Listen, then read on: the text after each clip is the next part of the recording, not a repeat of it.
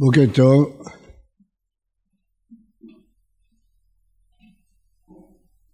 מלבד הפתיחה של הפרשה שהיא מדברת אה, על מצב מיוחד של אשת טרפת תואר במלחמה ומלבד הפרשה הארוכה על המלחמה בפרשת שופטים יש עוד פרשה על המלחמה בתוך הפרשה שלנו, באמצע הפרשה. וכתוב כך, כי תצא מחנה על אויביך ונשמרת מכל דבר רע. כי יהיה בך איש אשר לא יהיה טהור בקרב לילה ויצא אל מחוץ למחנה לא יבוא אל תוך המחנה. ויד תהיה לך מחוץ למחנה ויצאת שם חוץ ויתת תהיה לך על הזניך כי השם אלוהיך מתהלך בקרב מחניך להציל לך ולתת אויביך לפניך. והיה מחניך קדוש ולא יראה, יראה בך ערוות דבר ושב מאחריך.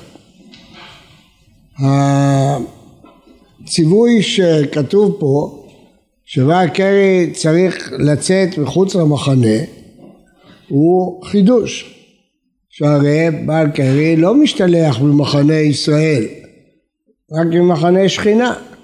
מדוע משלחים אותו ממחנה הצבא? התשובה היא שהתורה מתייחסת למחנה הצבא כמחנה שכינה. ולכן יש ציווי שאותו איש שטומאה יוצאת מגופו יוצא מן המחנה כי זה כמו מחנה שכינה זה סוג התייחסות מיוחד אה, במינו למחנה הצבאי.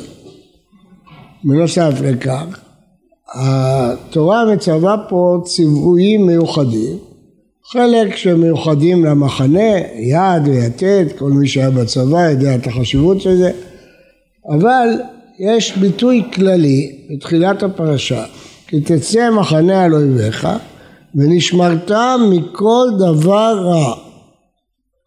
מה פירוש ונשמרת מכל דבר רע?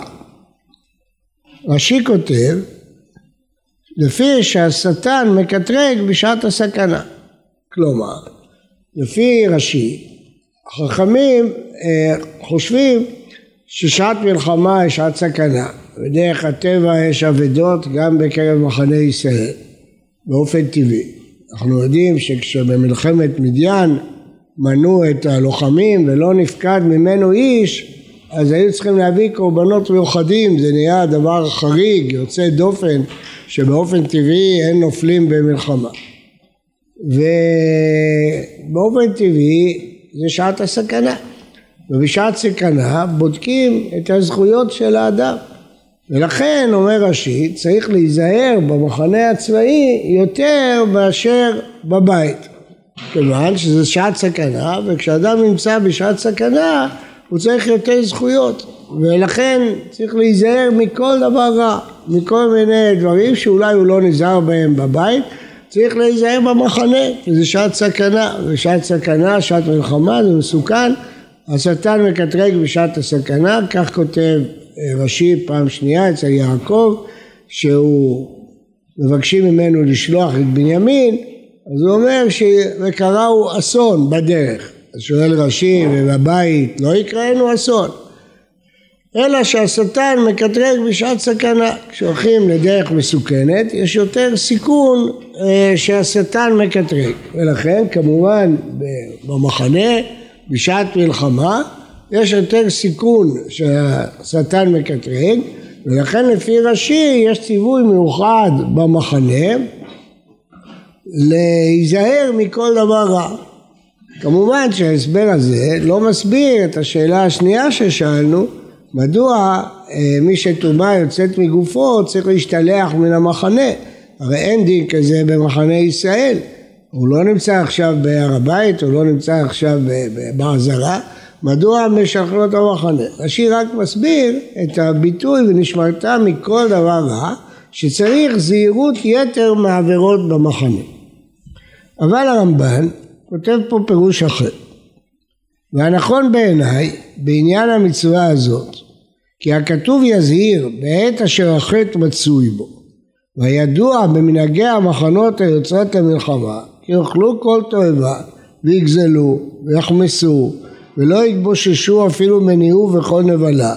הישר בבני אדם בטבעו יתלבש אכזריות וחמה כצאת מחנה על האויב. ועל כן הזהיר בו הכתוב ונשמרת מכל דבר רע. הדרך הפשט היא אזהרה מכל הנעשה. אז לפי הרמב"ן הטעם הוא אחר. לא כמו שאמר רש"י, כיוון שזה שעת הסכנה צריך להיזהר יותר בעבירות, אלא מפני שמחנה זה מקום שאנשים נוהגים בו קלות ראש. חיילים מתנהגים בשטח לא כפי שהם מתנהגים בבית. הם מדברים בסגנון אחר. כל מי שהיה בצבא יודע שחיילים תרבותיים שבבית מדברים בנימוס ודרך ארץ ותרבותיות, בצבא הם מדברים בצורה אחרת. הסגנון משתנה, הדיבור משתנה, החיים משתנים, וממילא יש גם נטייה להפקרות. ברוך השם, בצה"ל זה לא כך. אני זוכר שהיינו בלבנון חודשיים, וכל השדות וכל הפירות היו לפנינו, גרנו בתוך וילות של לבנונים עשירים, ואף חייל לא עלה בדעתו לגעת בשום דבר שלא שלו. כי ברוך השם הצבא שלנו הוא צבא מאוד מאוד מוסרי. היה לי מקרה כזה מעניין מאוד. אנחנו אחרי מלחמת יום הכיפורים היינו חודש בכפר נקרא חאן ארנבה בתוך המובלעת הסורית. זה היה כפר חי עם אנשים וכן הלאה ואנחנו השתקענו שם ובמשך חודשיים כמובן אף אחד לא עלה בדעתו לא להיכנס לאיזה בית, לא לגעת באיזה חפץ, כל שכן לא להסתכל על איזה נערה שם מהכפר, לא עלה על דעתו. וכל פעם שהייתי שומע טענות שהצבא לא הייתי לא מוסרי, זה היה מרגיז אותי, כי אני זוכר את התקופה הזאת היטב. ויום אחד אני שומע ברדיו שכשהייתה מלחמה של אסד בסוריה, אז הכתב שנפטר מאז של כל ישראל בערבית ראיין שם בערבית זקן אחד מהכפר אני מבין ערבית ושומע אותו, הוא אומר אני מחאן ארנבה, הזכרתי שזה הכפר שאנחנו היינו ואז הוא מספר לו, הוא אומר לו תראה לפני שלושים שנה היו פה חיילים יהודיים, אף אחד לא נגע בנו במשך חודשיים ועכשיו באו חיילים של אסד, אחיו שלנו מסוריה יומיים היו בכפר, גזלו ואנסו ושדדו וכן הלאה, תראה מה ההבדל. כך אמר הזקן הזה מהכפר בערבית. אמרתי, סוף סוף מישהו סיפר את הסיפור הזה. אז ברוך השם בצה"ל יחסית הצבא הוא שמור, אבל בצבאות העולם יש ספר שלם שמספר מה קרה בלילה הראשון שרוסיה נכנסה לברלין אחרי מלחמת העולם השנייה. אז יש סיפור, ספר שלם שמספר מה קרה בלילה הזה. חיילים הרוסים התפרעו, גזלו ושדדו ואנסו את הנשים הגרמניות והיה לילה מזעזע בברלין. והמפקדים שלהם נתנו להם, אמרו לילה אחד שהתפרקו וכן הלאה. כל התפיסת עולם הזאת הייתה בצבאות זרים, אני לא מדבר בצבאות המזרח ששם זה היה מקובל ביותר, אבל בצבאות זרים שבשעת מלחמה יש הפקרות, כל אחד עושה מה שהוא רוצה, ולא רק בשעת מלחמה, גם בשעת אימונים, בשעת מחנה, אנשים בצבא מתנהגים בצורה אחרת מאשר מתנהגים בצורה תרבותית. ולכן אומר הרמב"ן, התורה מצווה אותנו שלא נהיה כאן. שלמרות שיש מתח ולמרות שכולם צעירים ויש אווירה של קלות ראש, להיזהר לא להגיע בצבא להתפרקות. מבחינה הזאת באמת תלמידי ישיבות ההסדר תרמו המון לצבא. כשהם באו עם הערכים שלהם לתוך הצה"ל הם הכניסו הרבה הרבה אה, כוח בתחום הזה. בכל אופן לפי הרמב"ן, לכן התורה מצווה דווקא בצבא ונשמרת מכל דבר רע. שאפילו בדברים שאנשים שמתפרקים במחנות הצבא, אתה תיזהר. וזה פירוש שני של הרמב"ן. גם זה לא מסביר את השאלה ששאלנו.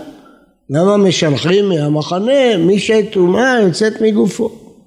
אבל יש פירוש שלישי בספרי ונשמרת מכל דבר רע שומע אני בתומות, טהרות, מעשרות, מניין, ערווה, עבודה זרה, שפיכות דמים, קללת השם, תבוא לומר ונשמרת מכל דבר רע.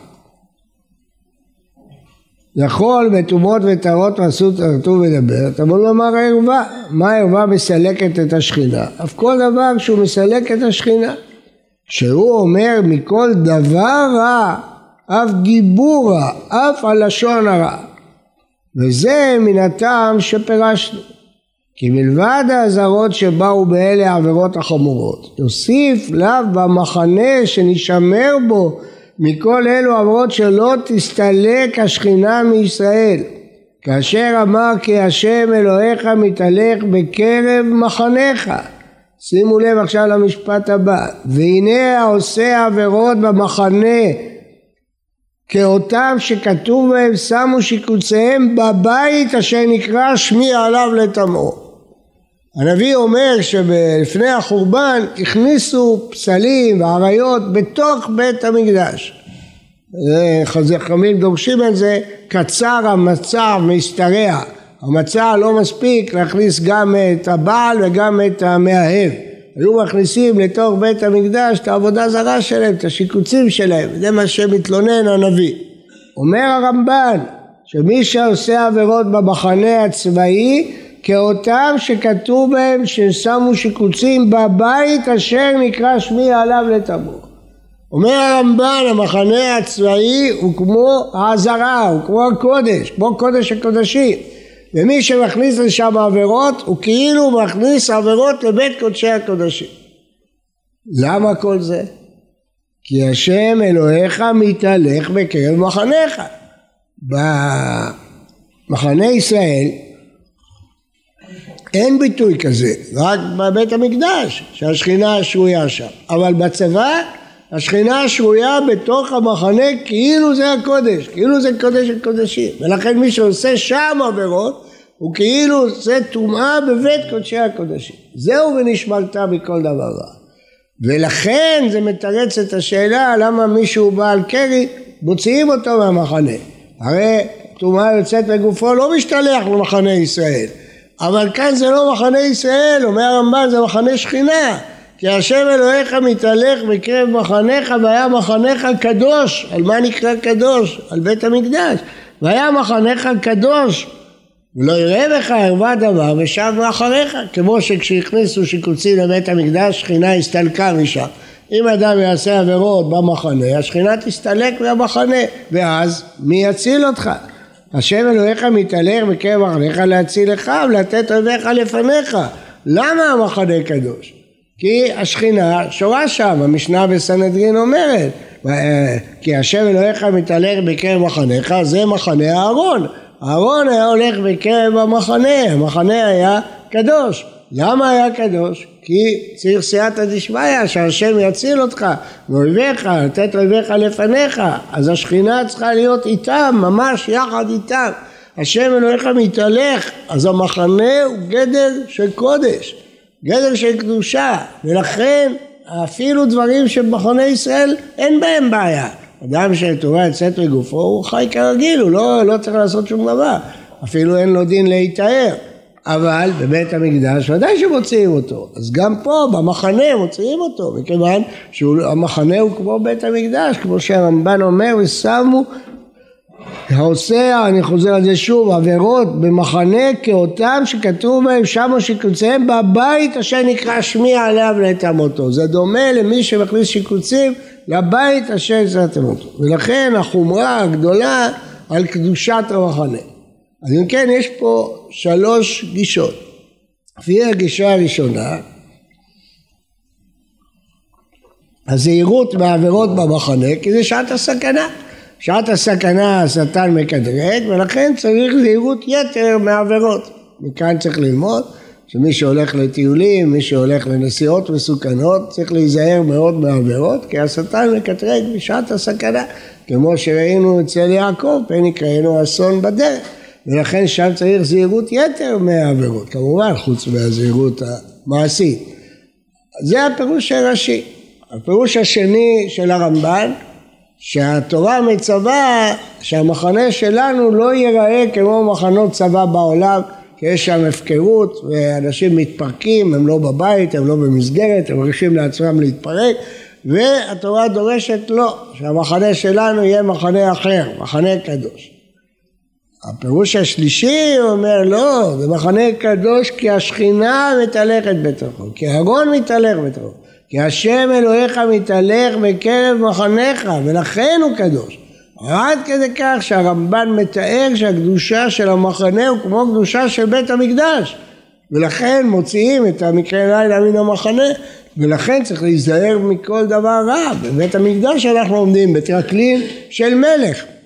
ברור שהרמב"ן אומר, כי אהרון שם, איפה אהרון נמצא? בקודש הקודשים. אז אם אהרון נמצא במחנה ישראל, חז"ל דנים איזה אהרון זה שיצא למלחמה. אה, כמו ששופטים שם בפרשה של עלי, איזה אהרון יצא למלחמה. היו שני אהרונות, הגמרא דנה בזה. בכל אופן, האהרון שיצא למלחמה, אהרון מקומו בבית קודשי הקודשים. ולכן המעמד של המחנה מעמד של המקום שיש בו אהרון. זה מעמד של קודש הקודשים. ולכן המחנה צריך להיות קדוש. והדגש פה הוא על כמה דברים. על כל דבר רע, כולל דיבור רע. כולל לשון הרע. עבירה של לשון הרע היא עבירה של טומאה. ואדם במחנה צריך להיזהר מכל דיבור רע, זהירות יתר מלשון הרע, כי זה מכשיל. למה דווקא לשון הרע? הגמרא אומרת שאחאב היה יוצא למלחמה ונוצח, היה מנצח במלחמה.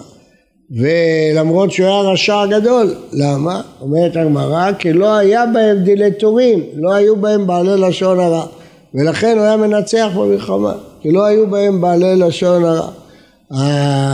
התיאור הזה של הגמרא על אחאב, שהפסוק מתאר את כל הרשעויות שלו, שבגלל שלא דיברו לשון הרע במחנה, אז הם ניצחו במלחמות. אז לכן נשמרת מכל דבר רע, מכל דיבור רע.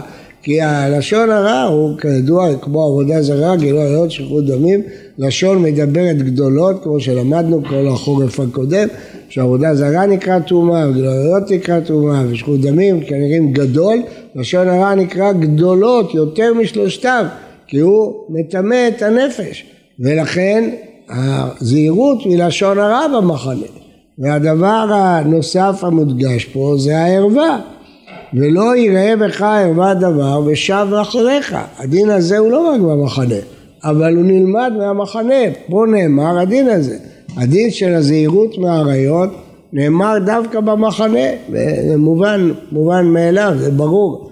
למה במחנה צריך זהירות יתר מעריות?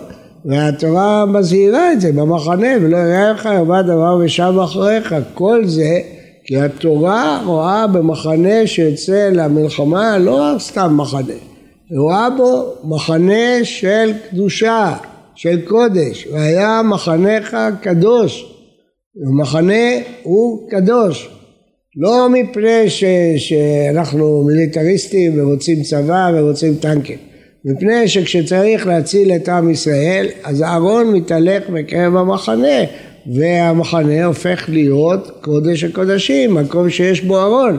ולכן ההתנהגות במחנה צריכה להיות התנהגות מופתית, כי אתה צריך להרגיש שאתה עומד בקודש הקודשים. נדמיין לנו אדם שהגיע לעזרה, לא לקודש הקודשים, הוא לא יכול להיכנס. או כהן גדול ביום הכיפורים שנכנס לקודש הקודשים. איזה פחד, אימה, זהירות, חופפים אותו שהוא עומד לפני השם. אז אם הרמב"ן אומר שמחנה הצבא הוא קודש קודשים כי שם הארון, אז חייל שהוא בצבא צריך להרגיש את ההרגשה הזאת שזה מחנך קדוש, זה לא זמן שהוא מתפרק, הוא עזב את הישיבה, הוא עזב את הבית, הוא הולך למחנה, שם אפשר קצת אה, לזלזל, אפשר להתפרק, אפשר להקל. להפך, שם דווקא צריך להחמיר יותר ולהתקדש יותר במחנה. היה מחנך אה, קדוש. זאת התפיסה של הפרשה הזאת בקשר למחנה שיוצא למלחמה. שבת שלום וברכה.